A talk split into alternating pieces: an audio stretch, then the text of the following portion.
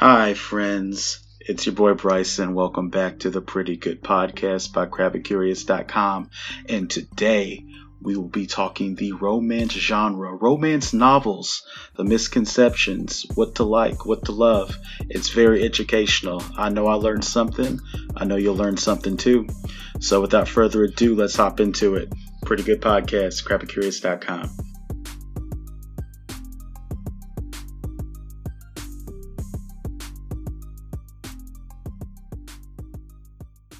Liz, welcome. Why don't you tell us about yourself? Like, what do you do? How long have you been into romance novels? What are your hobbies as a person? I'm Liz. Uh, I've worked in communications type things for a long time, and I've only been into romance novels seriously maybe the last five years.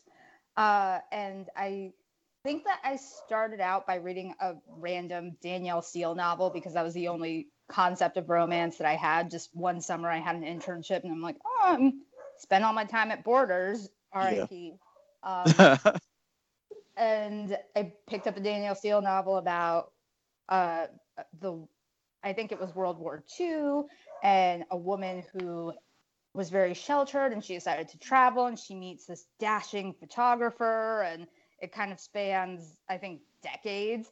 Uh, that one was called Wanderlust, and it was pretty good. I mean, it was fine. And uh, over, it's taken me a while to get to where I found what I actually like, which is contemporary romance. And I'm now like the number one defender of romance. And I'm like out in these streets on the corner, romance novels, like, hey, the Ten first toes down. free. Yeah, yeah. Uh, you you saying Danielle Steel that uh, reminds me. My mom had a lot of those. I can remember that name like on the bookshelf growing up. But uh, that's Liz, everyone. Uh, next we have Meg. Meg, why don't you tell us about yourself and when Yeah. you got to tell the stuff? Sure. Um, I'm Meg. I work as a technical writer. And then before that, I worked at a publishing company with our dear friend Liz on the podcast too. And I am one of her romance novel disciples. So Okay. when we when we met about a year and a half ago, she evangelized me and uh, recommended some books to me. And I, having graduated with an English degree, felt pretty burned out on reading for probably three years or so. And Okay. um, looking for something just um, easy to get into and compelling to keep me turning the pages and get me invested. And so the first one that she recommended and that I read was uh, Wallbanger Hmm. by Alice Clayton. I'm not gonna I'm not gonna lie. I'm not gonna tell you where my mind went here and that. But You've got to look up the cover of this book. It's Okay. exactly what you expect. Um, oh, okay, I'm gonna do that while y'all talk. yeah, it's it's kind of funny that that would be the first one that I read because it's not. I wouldn't say it's exactly the style that I'm interested in. It's it's slapstick, it's comedy, it's pretty Mhm. light in the way of plot, but you know it was cute and it was fun, and it was a good intro, I think, into contemporary romance. Um, but yeah, and then uh, when I this I only realized this later, but yeah, Danielle Steel. I remember going over to my grandmother's house on the weekends, and she had a bookshelf. Well, she had three bookshelves all full of Danielle Steel. I didn't know what they were at the time, but now I'm like, all right, Grandma, I see you. Okay. Uh, shout out shout out to Danielle Steel. And I looked up the Wallbanger uh, cover. Yeah, it is what you'd expect. Yeah. it- Yeah, the name is in the app. The air. name is app. Name is app. Name is app. Uh, so and the final co-host guest on here is my friend Morgan. Uh, so why don't you tell them about yourself and your history with uh, this kind of novel and genre? a similar history. I did also get an, uh, a degree in English, burned out on reading, and I I got into this even more so for the easiness that it is to fall into it. And I love cheesy romance novels. The easier to read, the better. The cheesier, the better. I don't know why. I'm trying to. I'm on my Kindle right now, and I've got like 200 books, super super cheesy, but they fall in and out of fandom romance to just regular, everyday, regular human romance. I've read Wallbanger. I loved Wallbanger because it was so easy to read and it was funny and it was I just love that kind of stuff. It takes me a day to read that kind of stuff. I think. Oh, okay. So the first book I think I ever read that was super cheesy was called The Edge of Never, and that Sounds like a James Bond film. that was that was probably the the the intro into that style of of romance novels and uh yeah so i went from jane eyre i think i went downhill i'm not sure Okay. All right. Well, I have to say before we continue, like I uh, used to write a little bit for the blog, crabicurious.com again, and I'm with three people that are in writing and publishing and English majors. Now I feel like very uh, insignificant and don't want to share my work or write ever again because I feel like you all would definitely get me on my No comma way. splices. Comma splice is my middle name, so. it- I used to send them over to Rob to like put them up, and I'm like, man, you got to check my commas. He's like, oh, I'll do the same thing. Like, well, there's someone out there reading, like, not for the content, just critically coming down on me. But um, we don't have to talk about me today. It's about y'all.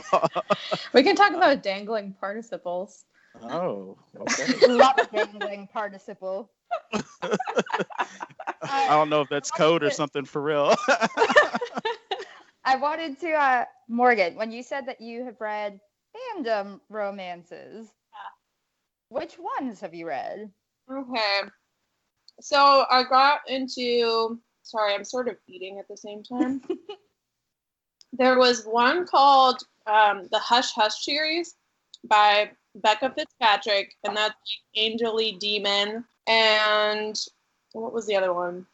That was i think it's called oh i'll have to look it up it was another sort of angel oh fallen i read that that series the fallen series oh gosh there's so so many i'd have to honestly i'm trying to go through at the same there was one called taste and that had to do with zombies Awesome. like Zombies can fall in love too. It's okay. yeah uh, cassandra clare is like one of my favorite although i've heard bad things about her she wrote like a the whole now i'm forgetting everything she did she did a fandom Didn't Ser- she do Mortal Instruments? Yeah, but she did one. So her second one after that was the Clockwork Angel series, the Infernal Devices, and that one's my favorite. So you guys have uh, kind of all touched on it a little bit, um, but we can delve a little deeper. So what drew you to uh, like the romance genre, and what kind of um, authors or writers or series do you usually look for? Is there one in particular? Do you have like an open mind when it comes to it? Morgan mentioned cheesy, but what about about Liz and Meg? What about you guys? I think I was drawn to romance because I I love love and I bought the whole like Disney princess thing like completely as a kid. So I've always been into romantic comedies. I've always read fiction, even literary fiction that always managed to have some kind of romantic subplot in it. So I was always kind of circling the genre. But what I gravitate toward is uh, contemporary romance that has kind of complex characters, especially really complicated women. Uh, I'm into tragic backstories. I like things to be kind of funny and light and have a lot of pop culture references. I have a few like geeky romances that I'm into. So, really, I just want to be able to relate to the characters on some level and feel like they're real people. Yeah, And Meg, Liz- Meg, Liz- go ahead. Liz kind of touched on this, but I guess when you asked what the first like romance novel we actually read was, maybe that's not exactly true for me because we've all probably read or watched uh, romance before and just didn't know it was called that specifically because Yeah. the genre is so loosely defined, but when you put the label romance on it, it carries all these connotations with it. Mhm. But um, what am I drawn to? Whatever Liz recommends to me. True disciple. There you go. no, I my measuring stick for a romance novel is it's good to me if I would have read it without any kind of sexy times. okay. that's Um, fair. Yeah, like think I that's a really good benchmark. yeah i i want the plot to be compelling and mostly realistic i want the characters to have depth and what they do to make sense and i want to be able to respect them and i don't mind like like Liz said, some dark or sad backstory. Um, I just I think that kind of gives it a little bit more realism. If there's an ending that's too corny, too perfect, too tied up in a bow, I'm like, I'm out. Peace. I'm over this. Yeah, you spoke about like um, something with a lot of like sexual stuff or sappiness. Like, you know, there's a misconception like, oh, I'm sure when people see the title of the podcast, oh, that's for girls, that's for women. Like, it's not true. Um, there's romance and everything. And guys can act like, oh, that's soft or whatever. Like myself, I don't like reading novels at all, whether it's romance, sports, or whatever. Unless it's a, like a comic book, I'll read that, and that has a lot of romance themes. So like, I want to talk about misconceptions, but I guess I'll start with myself. Like the kind of misconceptions I would have about the genre, especially when I was younger. This isn't a isn't, isn't a novel, but I can remember in high school, um, hanging out with Dave, who you heard on the gaming podcast, and for some reason, I Robot and The Notebook were both in theaters at the same time.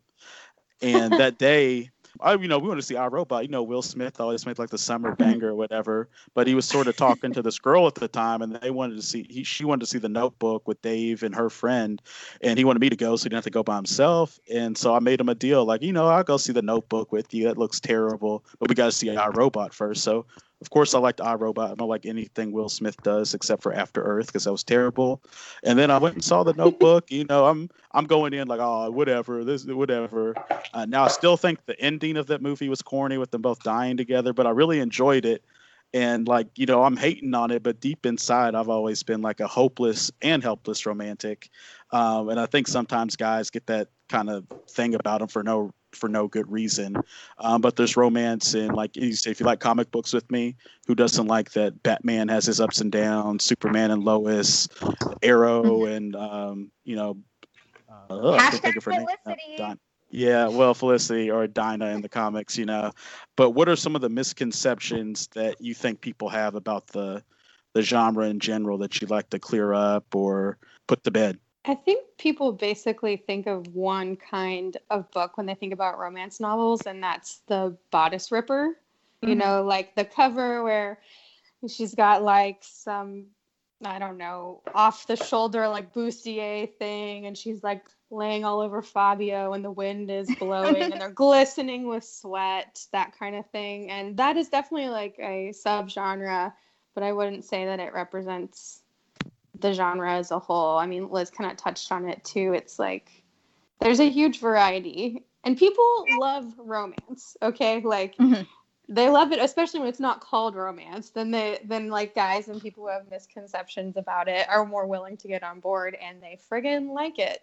that's mm-hmm. why all those movies do well, and that's why this um, market is a it's a billion plus dollar market the romance novel and it's consistently growing especially with the rise of the e-reader. Like people like this and i guess the the misconception is that it's just one kind of book and it's for yeah. one demographic but um, and i would say that it is mostly written by women for women and i think that's part of the judgment against it probably. For sure uh, jumping off of what Meg said, I do think that people have an idea that romance is all one thing. And recently, I think what people jump to is that it's like Fifty Shades. And oh yeah, I hey, they have some good soundtracks of the movies. That's all I'll say. and I I haven't seen Fifty Shades. I haven't read Fifty Shades. I think I downloaded a sample on my Kindle and I was like, uh, I'm not vibing with this. I can't sit through even one of these, let alone a trilogy. Um, Agreed. By the way, e-readers have completely changed the game for romance because I would not read a romance novel in public. Like that's not happening because I just I don't need the questions from people. Uh, so people think that romance is just like mommy porn or that it's porn for women. To which I would say that I think society is porn for women. Like so much entertainment is very much in the male gaze. Uh, no one really judges someone for going to see an R-rated movie that has a lot of sexual content, and there are romances that are closed-door romances that don't have anything that you wouldn't see in a PG movie. Uh, there are Amish romances. There are I don't know, space romances, paranormal, contemporary, historical, in lots of different eras. There's sports romances So there's really something for whatever it is that you're interested in with whatever level of racy content you're interested in or not. Maybe Yeah, I we should take a second and define what they actually are. Yeah. Okay. Liz, go for it. okay, so there are two rules. I think RWA probably has these rules somewhere. RWA being the Romance Writers of America, which is the trade association for romance writers. And a romance has to have a romantic relationship at the center of the plot. So it has to make up a big part of what goes on in the book. And it has to he- end with a happy ever after or happy for now ending. So the couple ends up together, uh, not dead. So the notebook really is not a romance. And we can talk about Nicholas Sparks because he's a bad man. Uh, Uh, Yeah. He's trash. He's oh wow, trash. trash. and so so romance is the main point and the couple ends up together with the understanding that they might have problems but they're gonna be together long term And it doesn't mean they have to be married or anything Mhm. like that either. It, it can, especially in contemporary romance, it's much more loosely defined. As I know, several of the ones I've read recently have ended with them deciding to be together and being like, "We still have a lot of work to do here. We still have a lot of talking to do Mhm. here, figuring out." It's a little bit more um, tempered, I guess. Okay, so you have to. Uh, they still have to DTR define the relationship. Someone gave me that advice once that you're, you're not really you're not really anything until you DTR. So that that makes it a real or until you update your Facebook status and it is official. Everybody knows that's the rule. Those are just the rules. So don't hate me. Those are just the rules. So uh, if it's not on Facebook or Instagram, then uh, it doesn't count. Uh, Morgan, did you have any like misconceptions you see and wanted to dispel about the the genre and novels in general? Not really. I mean, they pretty much touched on everything. I, I mean, I fell in love with movies like You've Got Mail and Princess Bride. So I didn't start just like, and watching obviously like Nicholas Sparks touching on that. I don't like the movies. I don't like the books. I think I read two books. I never even read The Notebook. I think I read the Lucky One and the other one that was made into the movie of her like running away from her terrible husband. Didn't like either one of them. I finish like I'll finish a book even if it's bad. I just like I have to finish the book. But I I mean I absolutely understand and I think Hollywood just thinks that that glorified version of love is what everyone likes, but they are not selling those types of movies really unless I don't even remember the last time they did a proper romance movie. It's probably been years. But they went to Nicholas Sparks, made all of his movies or books into movies, and none of them are good. So I don't know. I don't. I have a hard time. it's such a hard time with the, with the people that become popular. I read Fifty Shades, and actually the storyline is okay, but it gets not like fantastic. It's not a Yeah. Mm-hmm. fantastic- and the movies obviously sucked. So, and I don't mean literally. but dope Uh, soundtrack I'm a yeah, dope soundtracks. Like I got that song with the Weeknd and uh what's that British singer with the blonde hair? I can't think of her name. It's like Love Me Like You Do. That was a fire song. That's all I'm Ellie saying. Ellie Goulding. Yeah, Ellie Goulding. Yeah, I saw the second movie on Valentine's Day. How romantic, oh, right? So But bad. story story of my life, it was with a friend because I'm Mr. Friend Zone over here. Um, but like I hadn't seen the first. Like I obviously had my miss. Like oh, this is just about bondage. That's all I thought. Like it's not a car- category I click on when I'm on the internet.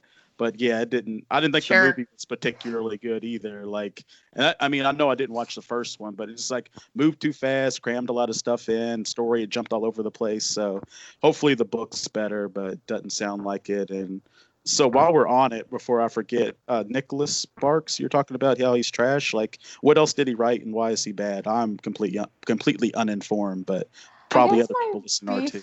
isn't really with what he has done, but with some of his tweets, perhaps. Or, I mean, Liz will have to jump in and uh, correct me if I'm wrong, but he seems pretty critical of romance and kind of dismisses it in sort of an elitist way. yeah Even though he very clearly has the same audience. And I think, Liz, didn't he describe it as formulaic? Yeah, I think he said that it's formulaic. He said that romance is about taming a man and he writes love stories. I think once he compared himself to Shakespeare, I feel like I heard that somewhere. Uh, his books are Oh, super, super formulaic and they're just like, how can I make someone cry? Yeah. it's manipulative. Yeah. So it's like a This Is Us for books. It's just making you cry on purpose. Yeah, Yes. exactly. I had to stop watching This Is Us for that Yeah. reason because I was I've like, uh, not to get off on a tangent. I've never watched the show, but just looking at the commercials, it just looks like that's all they're after. Just setting up these situations where you're gonna feel it in your heartstrings. Like there's no, there's no point to it. It's just like setting you up to cry, so everyone talks about it and it spreads on social media, and so everyone can make their status like I cried so much. I can't believe this happened. It doesn't look like there's any real realistic stuff going on there, but I could be wrong. I've yeah, never- I think in the second season they got a custom Twitter hashtag with a tissue box. So they that's all they're doing. Uh, but uh, Uh, shout out, shout out to Mandy Moore though. That's my uh, Walk to Remember. Great, great her. movie. Hopefully that was a book too, right? Was that a book? Walk to Remember. I actually read A Walk to Remember and Yeah. liked it when Yeah. the movie came out, and I liked that movie, and I liked The Notebook. So it's not like I've just completely rejected all of Nicholas Sparks' work, but I him as a person, he sucks, and also he's racist and homophobic, and runs a school where he's uh, been racist and homophobic in regards to I think his students and his staff. Truthfully, I haven't looked into it that much. I just know what podcasts tell me. Yeah, yeah. Okay, well, out with Nicholas Sparks.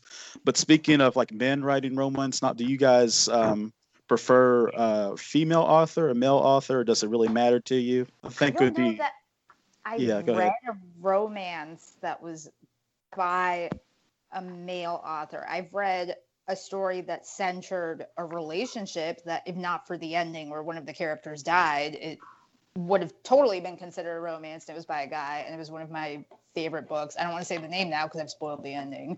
Um, but I, I think that you really have to kind of look to find a male author. Yeah, I, I understand that. I guess like misconceptions, you would think, oh, only women can can write something like this. But then again, I guess it matters perspective. Like if it's a first person perspective, obviously, as a guy, it's kind of hard to get in the psyche of a woman in that situation. So I I'm would feel like disagree with Just you really, really strongly. uh-oh, because okay. that is your job as an author is to be Uh-huh. someone with imagination we have Yeah. authors we're talking about a genre where the authors are women and they write about men like that that's their job to do so that's what makes it good is if you can create a character with depth that is not exactly like yourself Uh, I could see that. Yeah, maybe I am wrong. Sorry about that.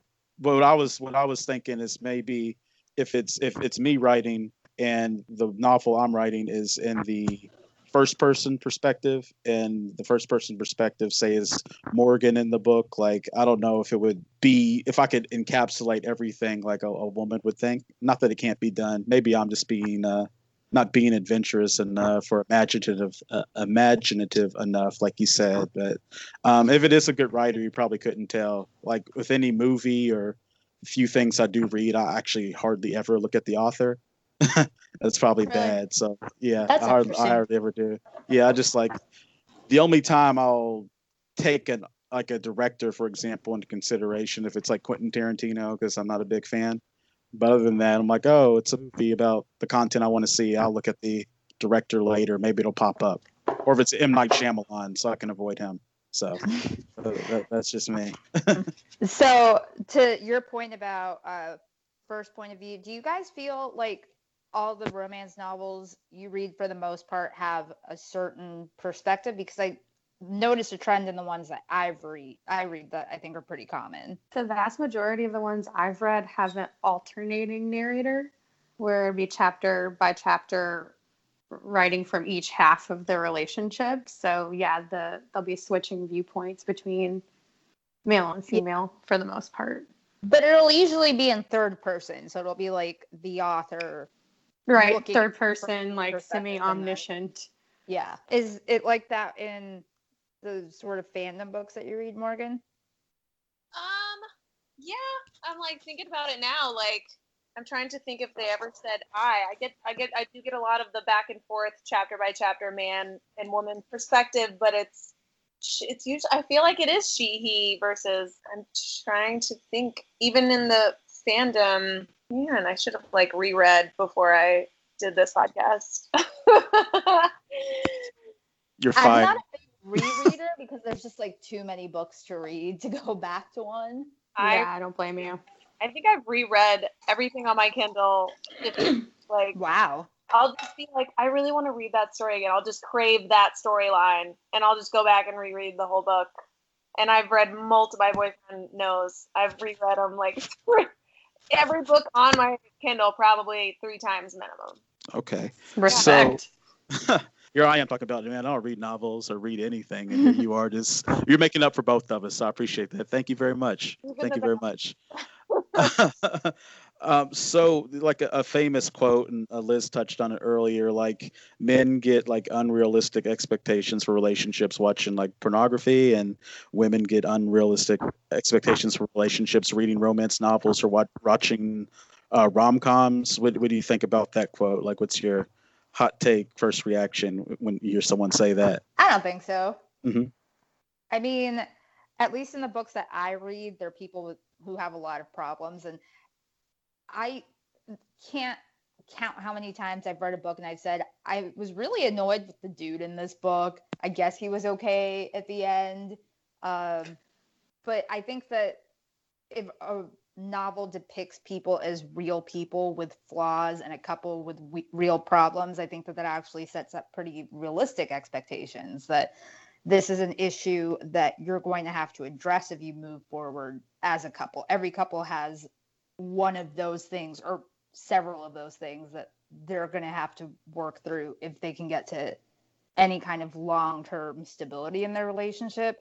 So in that sense, I think that romance actually promotes really realistic expectations. And it also helps people think about what it is that they want. What are their deal breakers? What are the traits that they want in another person? What are the traits that they like about themselves or don't like about themselves or their partner? Yeah, as uh, John Legend once said, we're just ordinary people. We don't know which way to go, right? No, we don't. yeah. I, I think the uh, the part where men say like this kind of this kind of reading and rom coms give unrealistic expectations to women is part of the misconception of what they think they are, and that's why they think that um, you know oh, you're reading that stuff. There's no way that's real. I re- well, do you say Twilight is kind of a romance novel? Is it a, is it a yes no? Yeah. Okay, so Yeah. so um, I dated a girl in high school, and this is before they were movies because I'm old. Um, and she's just like, "Oh yeah, I was reading Twilight, and Edward watches Bella when she sleeps. That's so romantic." I was like, "Man, if I if you if you were sleeping if you were sleeping at my house and you woke up and I was just staring at you, you would call the cops or something. You know what I'm Yeah, saying?" So- context is everything, right? Con- yeah, I'm like, I'm like, get out of here. And I've never watched any of those movies to this day, or read the books, obviously. But like you said, if it's I'll, if- I'll just go back to your quote like really quickly and again like strongly disagree with you um on a couple I wasn't agreeing with that quote. I was just saying it. I was, I would, I wouldn't. no, That's not me. That's that was me. Not a Bryson Beach original quote yeah, no, no. That's something I've heard a billion Um, times. Well, number one, uh, that kind of takes away agency from women as if we don't have two brain cells to rub together and figure out the difference between reading a book and reality. Two, women watch porn too. So try again on that one. What? and three, I, I don't know. I guess we've been talking about one kind of romance novel quite a bit, but they're not all like heteronormative. It's not all about Mhm. the male female relationship per se. So I don't know if that even applies. Okay. Yeah. Yeah. Okay, so that wasn't my quote. So the the other thing I said earlier, yeah, like- that was just a that was just a. I think can actually in the disagree with your quotes and still like you. No, well, that one wasn't my quote. I don't want anyone attacking me. No, I don't. I don't watch. porn. It's okay, Bryson. It's all right. I know it was your quote. You can just admit Okay. it. I- I'll admit it. Yep, that's right. Whatever I see, whatever I see on the hub, I expect to I expect that to happen in real life every time. Oh, Every time someone comes up. The On hub. Netflix and- oh. Netflix and chill. That stuff better happen. Um, Oh my god. so to segue away from that, so are there certain type of like um, character types that you that you like? Like, what do you like the most in your uh, lead characters, supporting characters, or settings? You guys have touched on a little bit, like realistic. Morgan's even talked about zombies. Just because you're not alive doesn't mean you can't find love. That's the overarching. they deserve love too. Yeah, yeah. They want brains and they want hearts, but not literally, just figuratively. Yeah. So, are there any type of like characters or other settings or type of supporting characters that you guys find really interested and drawn to? And which types do you hate? Um, I one of the ones I already touched on was the Cassandra Clare, and the one she's written like three different series, all connecting to each other. But the one I actually prefer is the series. So she wrote the Mortal Instruments, and then she wrote a series that goes before it, and that's the one I like, and it's set in like the 1800s. There's like, it's all horse and buggies and big dresses, and it's all like women. Well, the what the main woman was very. She's, I guess, very old school in the sense like she was very traditional and saw this other world of women wearing pants oh, and oh, no. like this she only wore dresses. Yes. And so it was it was a different perspective to take just on a on a romance. And so that stuff added in and it was almost like having a little history lesson at the same time. And so but it was fun. It was much more it was I don't know. But that was one of my favorite settings actually surprisingly. And although it in fandom world it sounds really nice. Uh, i i think no no running bathrooms and not really any electricity is probably not an ideal setting that i would like to find myself but it was fun to read it. And then there's ones that takes place in like space and there are ones that take place in other universes and with aliens and i could go on Yeah, I think it's I think it's nice to disconnect from something that you do like the everyday 2019 kind of romance thing. Just like you know, just pretend or fantasize about a different world or something. It's good to get away from what you are right now. Like that when we did our video game podcast, like one of the things um, someone on there said is like it lets you get away, be someone else maybe. And that's kind of fun from time to time. Like, you know, Yeah. do something a little bit different. Escapism How about, uh, for sure. Yeah. Megan, Liz, what about you guys? What kind of settings and characters do you like and hate the most? I don't know if I'm drawn to a specific type of character or setting. I mean, I guess reading wise, I I like stuff that's contemporary, that seems real, that's like it's set in the present day and here and now. But I'm coming to you deep from fandom of Outlander right now because I'm watching the whole series. Well, the first two seasons are on uh, Netflix now. They just came out, and then the um, second two are on Starz, and that's you know historical with like a little bit of fantasy elements to it, and I'm really digging that. I read the first three of those, although I don't think she classifies them as romance.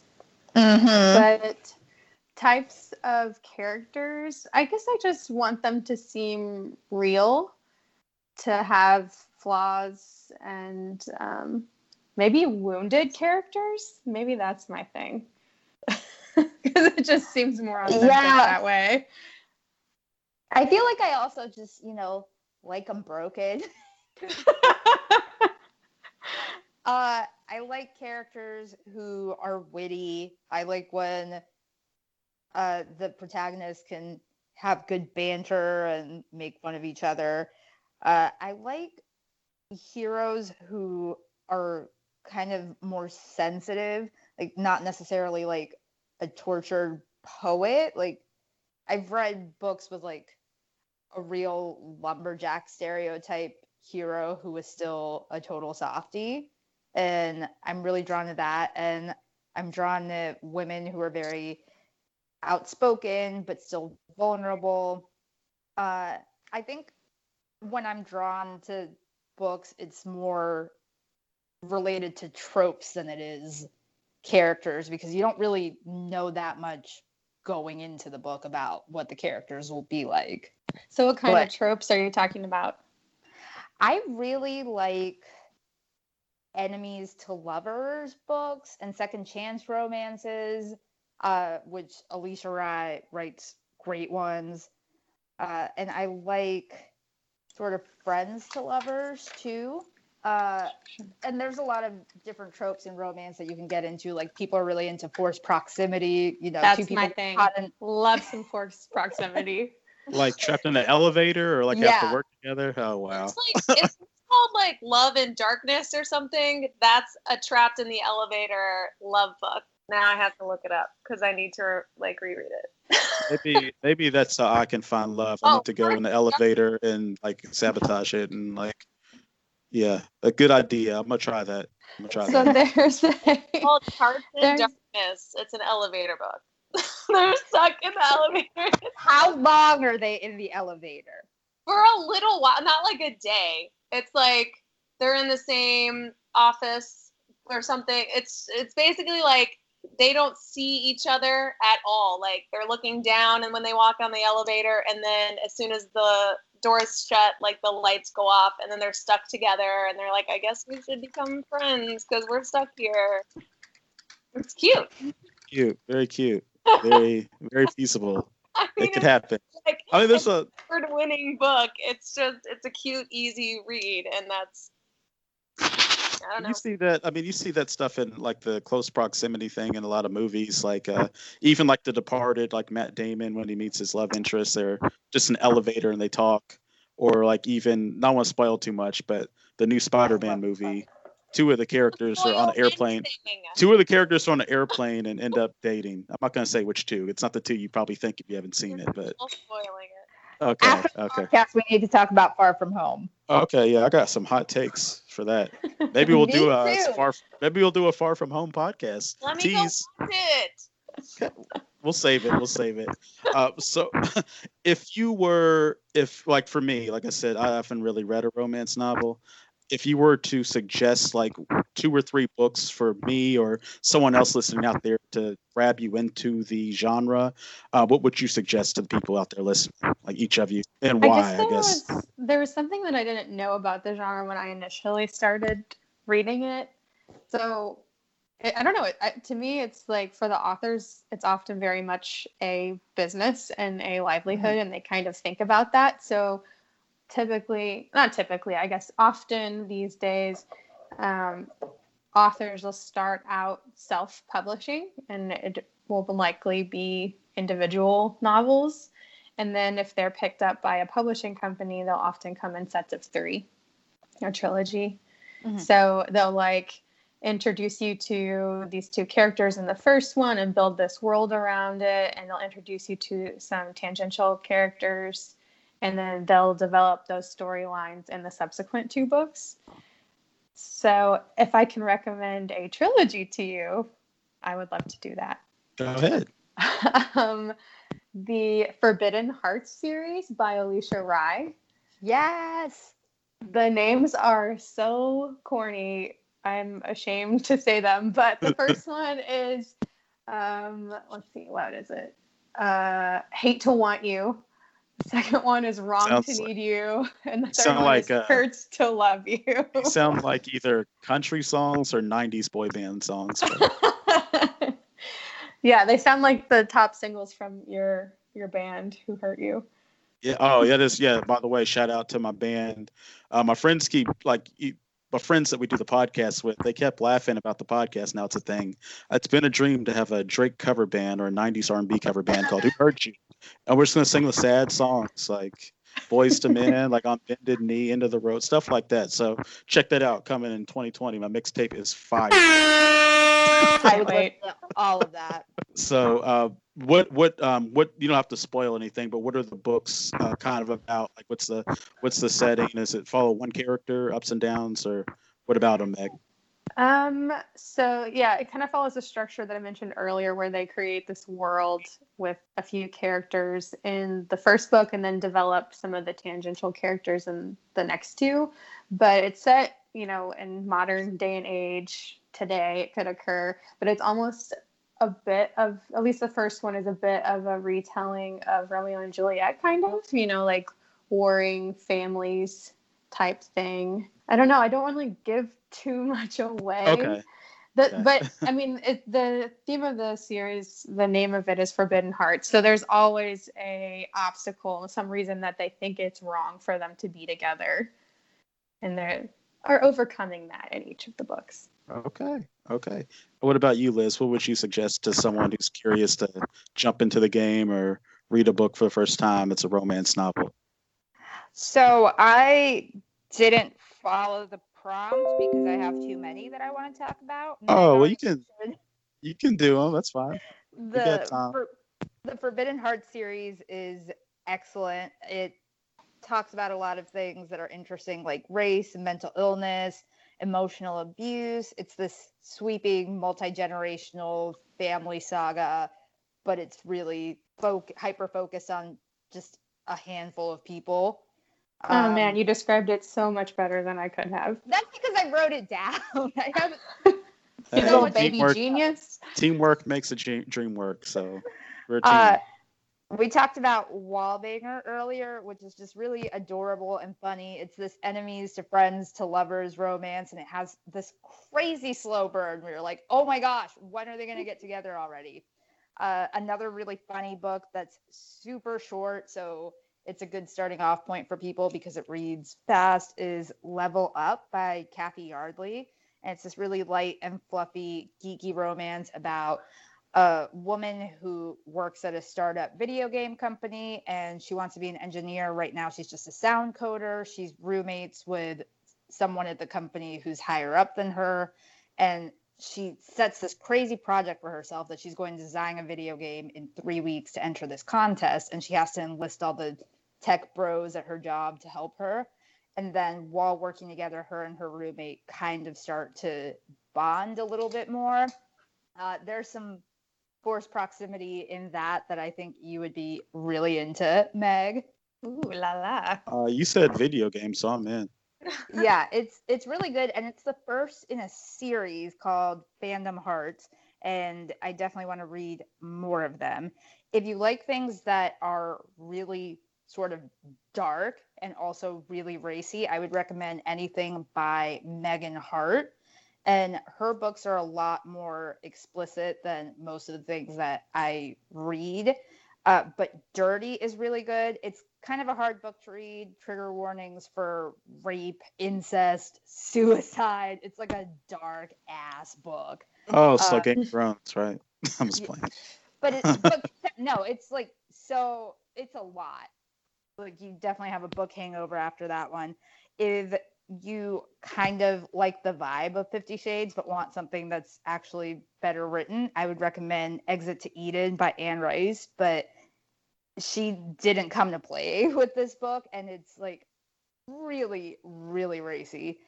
Uh, and then a few that I thought would be fun to throw in are paranormal and fantasy. There's Soulless by Gail Carriger, which is the steampunk comedy of manners about werewolves and vampires. And there's this spinster who is soulless, and because she's soulless, she can negate supernatural beings' powers. So she's a Uh, redhead. I'm just. Sorry. So- Sorry, so whenever- Morgan. Thanks. So uh her suitor is a werewolf who's also like a well-respected lord and every time that they're around each other he temporarily stops being a werewolf and loses his power so they can't touch too much because it'll make him age because werewolves are immortal in this and then uh, a YA series called His Fair Assassin by Robin LaFevers, which is about assassin nuns. Wow. Ooh. Gotta watch the It's Quiet really good. Nuns. Yeah, they're they're pretty deadly. Yeah, don't be hanging around them too long. They'll get you. Oh, Morgan, what about you? Do you have any that you would suggest for a first time or someone curious about it? Um. So she, I, I have read Wallbanger. The rest I'm taking notes on. Um, I'm like trying to go through mine and figure out something easy at the same time. Which there's a book called Easy, where this girl almost gets raped, and then she ends up taking like a, a self defense class, and that one's actually really cute. Um, and she falls for the guy who saved her from said rape. Um, what else is there? There's one my friend just gave me that she loves, and it's called Sincerely Carter. And it was like two two like best friends who had been friends forever, and then they finally start to see each other in a different light. Yada yada yada. Things go from there. Super cute as well. There's one that's like a five series book. It's the Premonition series, but I think you it might be a little too serious. Angels. It has to do with angels and wings and learning how to become an angel, um, but not in the God sort of sense. They sort of fight against it, which is fun. Um, Wallbanger. There's a really cute one that's really easy that's on the same level of Wallbanger that's called Seduction and Snacks. And Great combo. I love that. yeah, Adding that to my list. probably one of the funny. I thought it was really funny. Um, but she's set, trying to sell like with her friend. She co- she does all the baking, but her friend sells sex toys and wants to open like this sex shop. So all of the jokes that just go hand in hand with that are really funny. There's like so many like just some of them are just really cheesy. I like I I um You're Hope by Colleen Hoover I think is another really good one. Okay. I never Which read one? the Hopeless book. Okay. by Colleen Hoover. I never read further than that. My friend read the second book, which I think is his perspective, and I have not gotten that far. The although the only John Green book I do like is The Fault in Our Stars, and that's not really romancy, but it is a romance, sort of a love story, but it's young, like younger love. I don't know if you ever saw that, but they actually did an okay job with the movie from the book, but the book's good too. Okay, so I'm just gonna throw some stuff in here. Uh, since you mentioned movies, is everyone like the first thought that comes to mind? What is the worst adaptation from a novel you really, a romance novel you like that was made to a movie or TV series? Like, what's the worst one? Oh. What was it?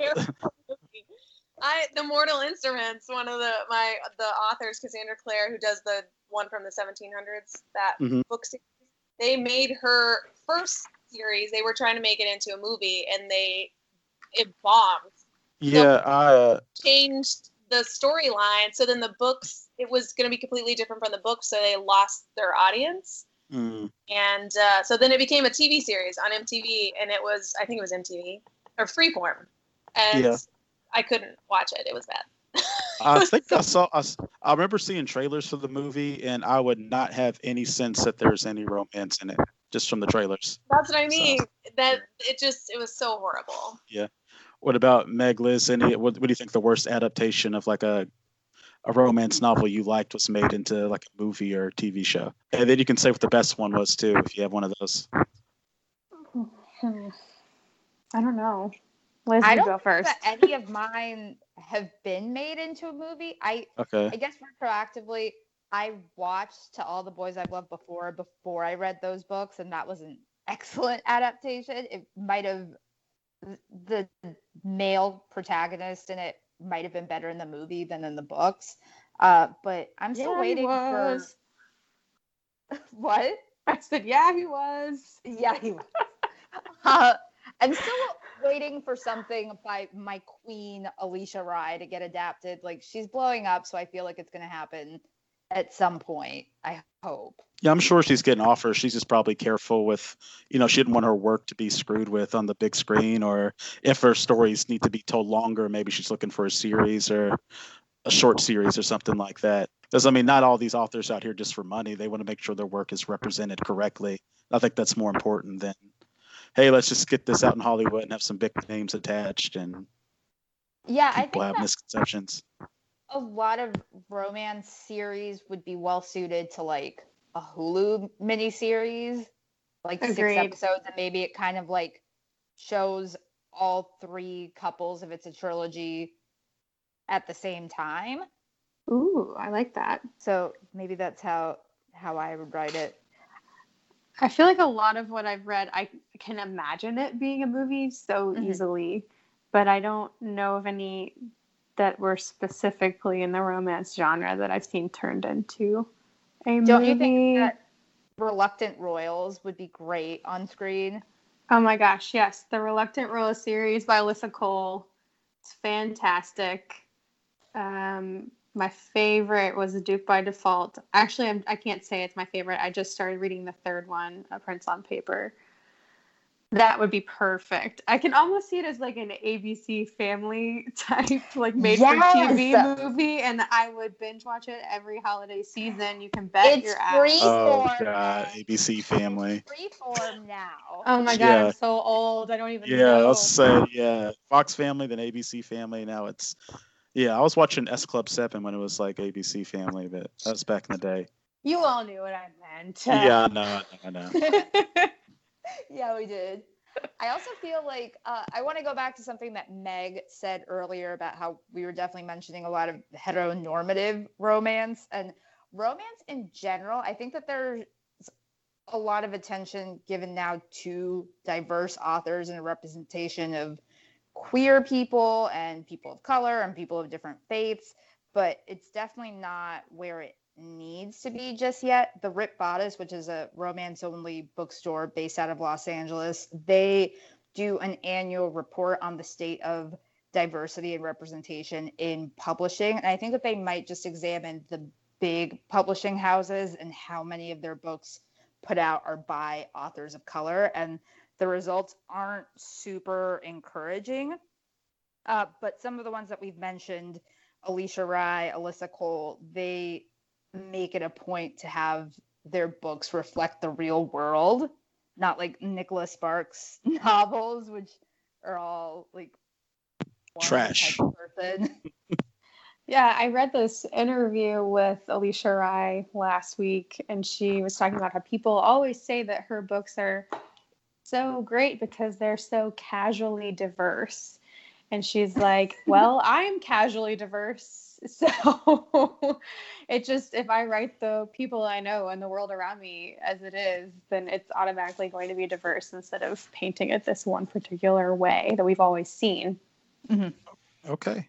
All right. So um, now I'm going to have a little bit of fun with you guys. I didn't put this on the run sheet, but I just thought of it. So um, let's pick an order. I'm not going to tell you what we're, we're going to make our the ultimate romance novel with the input from the three of you. Um, so who like let's get an order. Who wants to who wants to volunteer to go first? Not me, I'll girl. go. I'll go.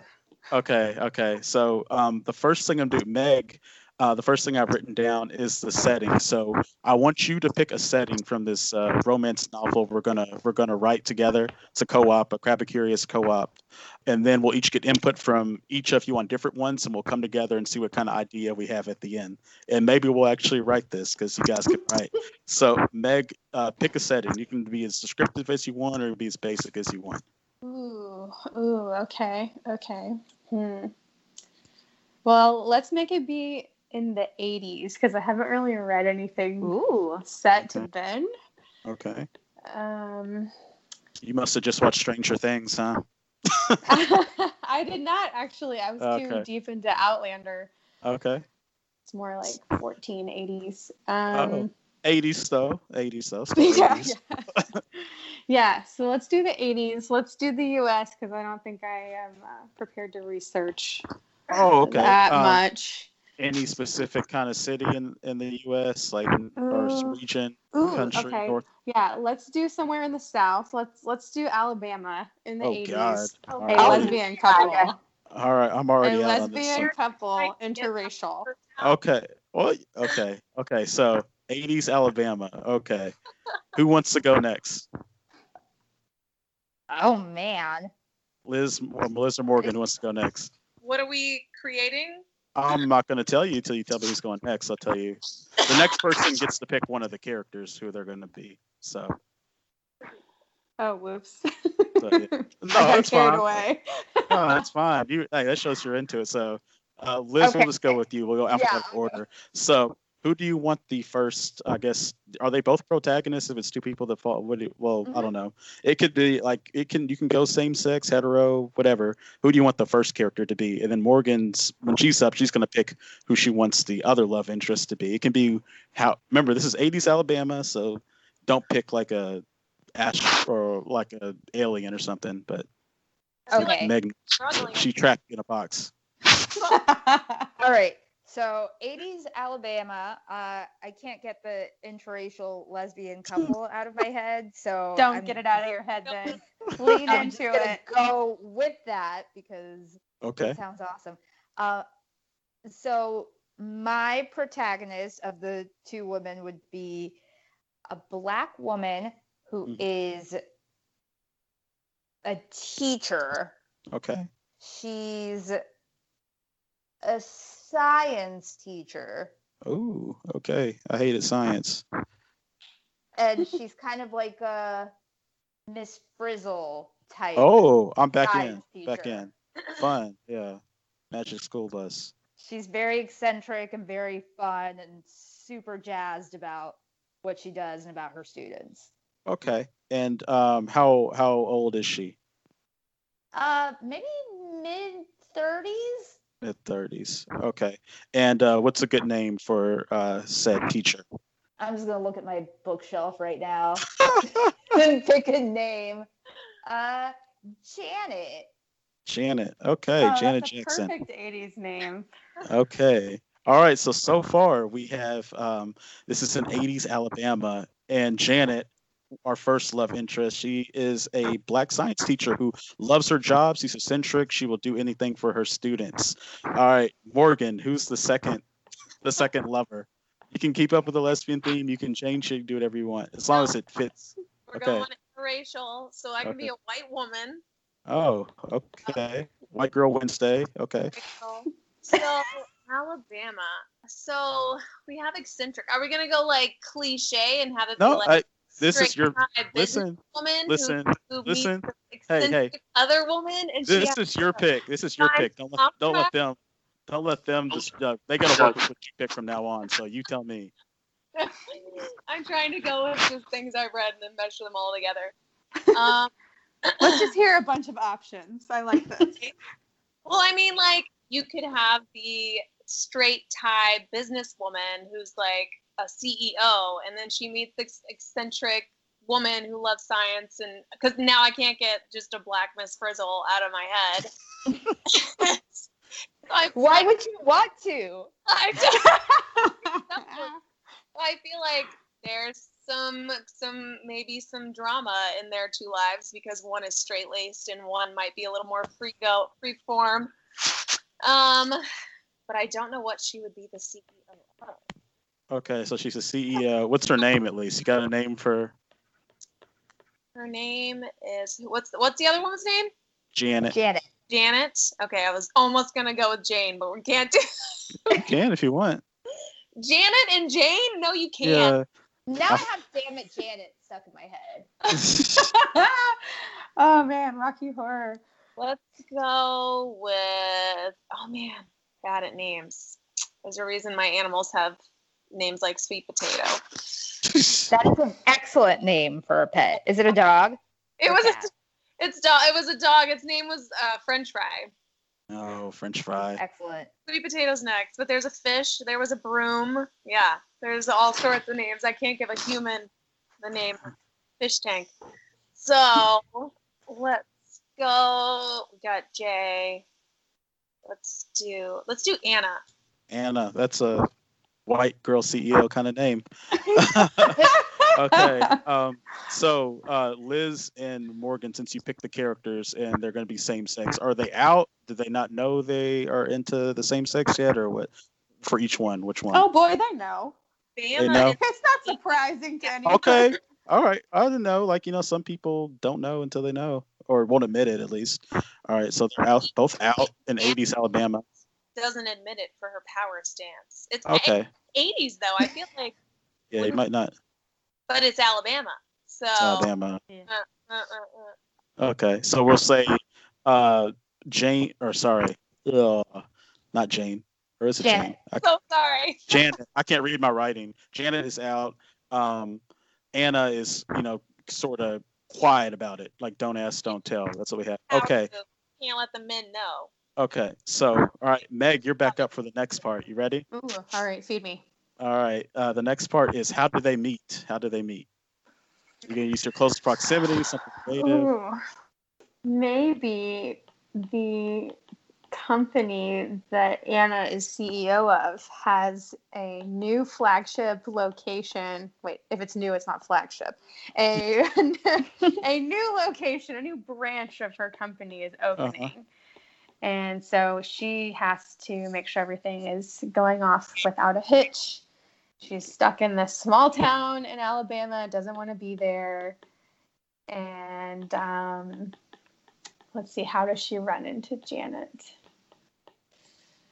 Hmm. What could be a shared interest that they have that they can run into each other? Okay. Okay. Maybe at the bar? At the bar. I love a karaoke scene. I don't know. oh, oh. I've never heard of karaoke in your household, Meg. Never heard of that karaoke scene. Yeah. I like that. yeah, we don't we don't believe in that. No. Oh, since you uh since you said karaoke, um, you you have to give me like a song that draws one to the other. Like what what's the song? oh god, I have to think of something like super gay. Um, Just 80s. uh, maybe it's like what's that Dolly Parton Kenny Rogers song? Islands Islands in the Stream. What- yeah, when did that come out? Oh, that was definitely back then. It wasn't in the 90s. Islands in the Let's Stream. That's what we are.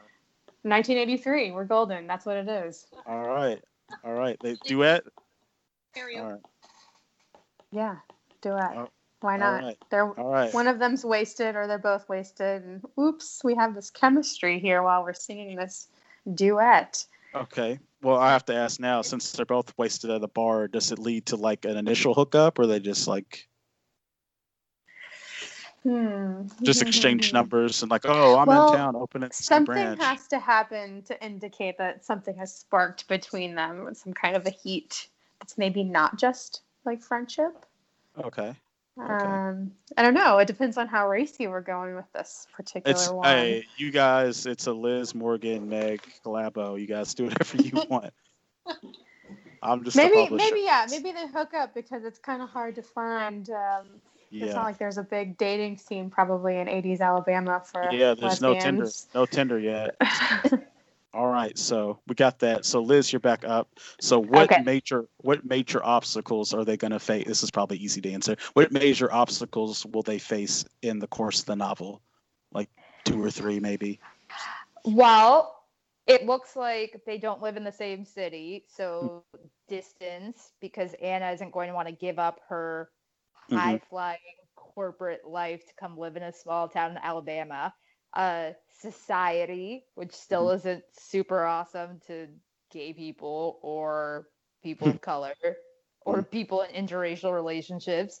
So 80s Alabama, whoo, like uh, I could see one of them. being You're welcome. more willing to be. I feel like Janet would be more willing to be like, oh, s- screw them, Mhm. and be more open about her Oh, relationship, okay. and Okay. Anna not being Okay. as open. Okay. Got it. Okay. So uh, Morgan, uh, you're up for the conclusion. What What is the end of this novel? Do they end up happy? Do they? What happens? I was just gonna ask that. Are we having them end somehow compromise? I'm trying to think of a compromise. If one moved, because where is Anna coming from? Like New York? We could say maybe she's from but she's in a, uh, out like Atlanta. maybe she's from Atlanta's in Georgia for his for geography Okay. people out there. But um, Georgia Birmingham, time. Birmingham, Birmingham. That's a big city in Alabama. You know. she Tuscaloosa. could be from Atlanta. That's All fine. right. She's from. All right. The ATL. I'd like to know All if right. Anna was just like this city city has to go to Alabama. Okay, okay. I'll add that to her description. All right, so how are they going to overcome their problems of society, interracial, the South, and Anna wanting to be quiet about it while uh, Janet wants to, you know, shout her love from the mountaintops. She's not ashamed. So what's the conclusion? I have to solve all those problems.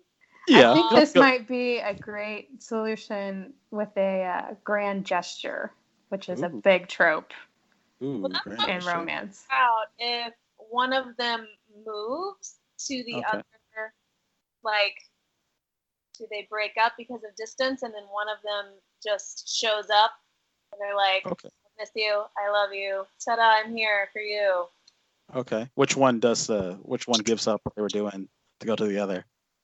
I feel like the bigger give up would obviously be a CEO hmm giving up to be, but is it her? If it's her company, what is she? i don't know what she does yet. Really, she's just a CEO. So maybe she- figured that out. But I'm like, what does she do that could that could transfer to Alabama? If they're just opening a new thing, then she could stay in Alabama and then just run things from there. Could you say that uh, maybe we could tweak it so maybe she's not the CEO, but if she were to open this branch and go back, she would be guaranteed a CEO position, but by not, by not, uh, Ooh. was that good? I'm not trying to step on your novel. Writer Okay. already. Ooh. You know, I, you know, I do a little bit on crabicurious.com. You know, Advanced So- writer so- already. So yeah, Yeah. so we could do Okay. that. She could get a major promotion if she come when she comes back after opening this branch. But does she want to leave Janet? okay, okay, all See, right. this is this is making me sweat because there's part of me that's like, don't give up your career for I Bob. That's what I mean. I'm like, technically, the teacher thing, she could teach anywhere, really. I But she loves her students and she's been with them. It's a small town, so she's seen her students since they're kindergartners and watched them grow up. And she promised them like Scott's Tots. fault. You are making this decision. well, so maybe maybe Anna is, you know, she's just being run into the ground. She's so career driven. She has no balance in her life. Maybe this is a good thing for her. We don't know. Okay. All right, she's all not right. necessarily giving up what she does as work at all. She's just maybe giving up the promotion and She has to temper her ambition, right? Well, if she can run the, if she can at least run the project and operations down in Alabama, is she giving up? Yeah, but she'll never be CEO because there's some other cutthroat young hotshot who's plotting on her position back in Atlanta. Maybe I know I'm she's making this a difficult. entrepreneur and she comes up with a new idea and then runs off on her own business. It's a Maybe compromise. They both can't be happy. Yeah, is yes, that's the whole point. She The makes her own point is that business. They're both happy. Maybe she has an idea for a way that her company can branch out that's inspired by Janet. Ooh, I love Something that. sci- something Yeah. sciencey and educational wise. Yeah. Okay. Maybe All right. maybe she wants to be a CEO of like I don't know, a toy company and they want to launch this new line of educational toys like lab I lab dig kit. it. Okay. Yeah. All right. That are designed for girls. Yes. All right. From okay, I think I got it. So while I type that up, um, you guys can all. What's a good name? Something with hearts in it, or I don't know. Title. Something about chemistry because she's a science I, teacher. I was definitely gonna say the same thing. Mhm. Ooh, I don't know though. It has to be alliterative. I feel like. Yeah. I'm not, I'm not up to date on my periodic table, so I can't really help you on that one. I feel like if we don't do chemistry, it's a missed opportunity. We Okay. just have to. Okay. Um, I don't know. Craving chemistry. Okay. Yeah. Yeah. The chemistry of compromise. Creating No. chemistry. I don't know. We can come back to the title, I was trying but to so come up with something with like Anna's entrepreneurship and creating and then chemistry. It sounds so cheesy. Creating chemistry. That's yeah, I know. chemistry. It's a working title. I had. And maybe Right. like the name of the toy store has something with create in it. Ooh, there we go. All right. you So can't really judge a romance novel by its title or its Yeah. cover or its blurb. That is so true. Okay, okay. So I want to. This is all. Well, your guys is novel. It's dropping in a couple years. Everyone look out for it.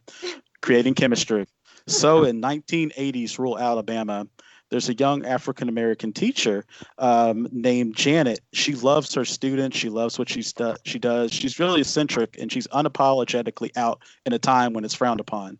Meanwhile, Anna, a driven uh, lady from Atlanta is tasked with going to this rural Alabama town to open up the next branch of her company with promises of successful launch, granting her a CEO position when she's done. Anna and Janet meet at a karaoke bar. They end up being each other's partners for Islands in the Stream. And they end up in their drunken stupor having a one night stand. But it's more than that. They grow, but as they grow together, obstacles happen like Anna's reluctance to be out with the relationship, the obviously distance between rural Alabama town number six and Atlanta, and society. But after all their struggles, after they go their separate ways, at the in the last chapter, Anna shows up at Janet's doorstep, having given up on her CEO dreams to open a company um, because of the inspiration Janet has provided to have toys and education materials for young girls. That is creating That's chemistry. fire. Yay! Good job. I would Okay. read that for sure. All right. so I was gonna end there, but just because I don't like reading, I like the movie versions of everything. Um, who would you cast as Janet Anna? Like modern, obviously it's set in the '80s, but use people like actors and actresses from today. Who would you like to see in the movie? I'm all for new up and comer actors, but if you have to have like a big wig, Do you? You don't have to. See, I would just vote for the, and only because I studied acting for a short period of time, so I would be voting myself to play. Oh, uh, starring role. Okay. I like You're this. like I like A this. fresh faced Emma Stone type. I could see it. All Yeah, hundred percent. So Morgan is Anna from Atlanta. So A town, stay down. If we're going with the characters being in their mid 30s, I feel like Kerry Washington has something about her that she could play eccentric really well. hmm So I think that she might make a good Janet. If we were going younger, uh, I really liked Alexandra Shipp in Oh, Storm. Love Oh. Simon. I haven't seen her as Storm, Oh, she was in Shaft too. She's really good. So I feel like she's someone to watch. Okay. What's, All right. What is uh, Lenny Kravitz's daughter is? So- oh, Zoe- Zoe Zoe Kravitz. Kravitz. Oh, she would be a great Janet. Mm, Okay. She would be good because she pulls off young and old. She pulls off Mhm. both looks. Okay. We got a we got a, uh whole nice casting call to have for.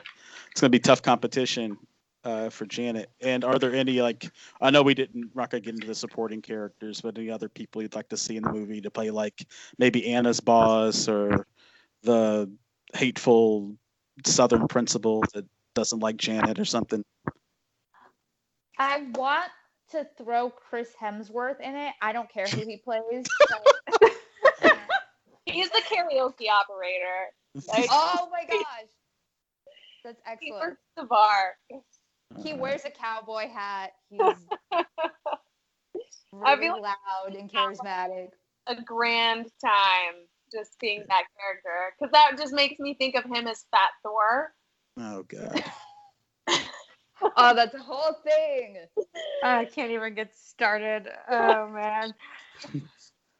All right. So just one more one more person who you want to play like Anna's boss. It's like you know if you don't come back to Atlanta, you'll never have that CEO position, like the cliche. What are you doing with your life? Male or female? Who's, I feel like it'd be someone older. I You know that show Succession? No, I don't. No. it's I think it's on HBO. Mm. Looking it up on IMDb. Um what's oh man. I've totally his name has flown out of my head. You're just gonna have to totally ignore my comments. I, I'm gonna have to look up who the actor is. Okay, old guy, young guy, Old guy, the one who's like the head of the family. Brian Cox. Brian? Is that what you said? Brian Cox, Peter Wow. Freed. Name's cutting off. The dude who played Mr. Darcy. No, not dude who played Mr. Darcy. Just yeah, somebody else throw something out because Some- I cannot remember. I just rem- picture his face, and he's so mean that he would be perfect. Uh, Jon Hamm. Oh, he could do both funny and serious. depending on Yeah. how the role goes. I was Mean old CEO. I, Okay. well, I'm trying to think of do you want it to be like someone who's good looking or like cliche, ugly? I was gonna say I was well if it's not my movie, it's your movie. But me, I'd say like maybe like Glenn Close or someone's like women don't get opportunities like this. What are you doing? Throwing your life away. You need to come back to Mhm. Atlanta. Something like that. But I mean, you're me. executive producing this. yeah, but get the money real quick. I got you. well, after actually after the book flies off the shelves, we'll have plenty. We'll people all over just begging to put this on the big screen. So yeah, oh, it so we'll was put- Brian Cox. Never mind.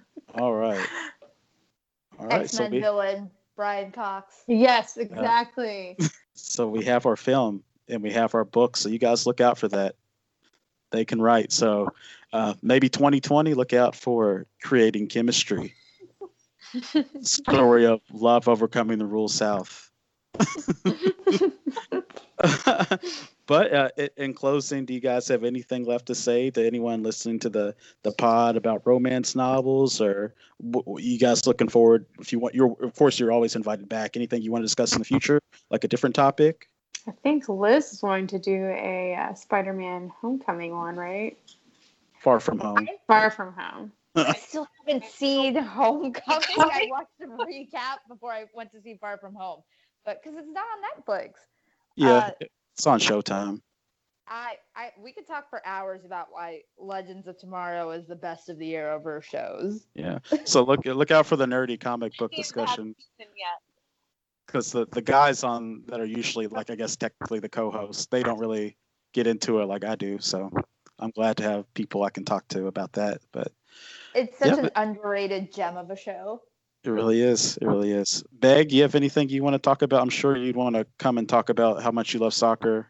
Yeah, I'd like to do a few on sports. Okay. Yeah, okay. for Yeah, I'll pin. I'll go ahead and book you in. I'll go ahead and book you in right now. Yeah, pencil especially football. Let's do one on Okay. football. Yeah, we can we can just do one of your whole household. Hey, you guys love waking up at seven thirty and yelling at a goal. And yes. Yeah, Terrifying the that- dogs. Yeah. sorry again about contributing to that. But uh, Morgan, anything you want to see discussed in the future? I don't do a whole. I mean, I watch TV and I read books. So Okay. once I see Spider-Man Homecoming, Far From Home. Now you got me. Okay. I, Well, I'm always I can join I'm- in I'm- for that one. okay. But- I'm always down for movies because I've I literally go to the movies like every week. So Lion King's coming up. So if someone will go see that with me. I still have to go see Aladdin, so I'm slacking. Man, Yeah. Aladdin. Sorry. Wildly behind. Yeah. Maybe man. you should do one that's just talking about all these live action remakes of our beloved cartoons. childhood.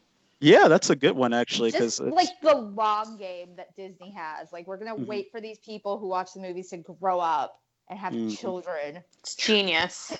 It is. It is getting all the young and old demographic. That's right. Yeah. Are we Yeah, and old? then we Are we the old demographic? Uh, Oh yeah. I don't want to call Oh, y'all. no. I don't want to call y'all old, but I'm old. So I'm old. I'm old. Yeah, I'm. I'm washed, but that's a different podcast. But uh, thank you all so much for joining me. I appreciate it. Thanks, Bryson.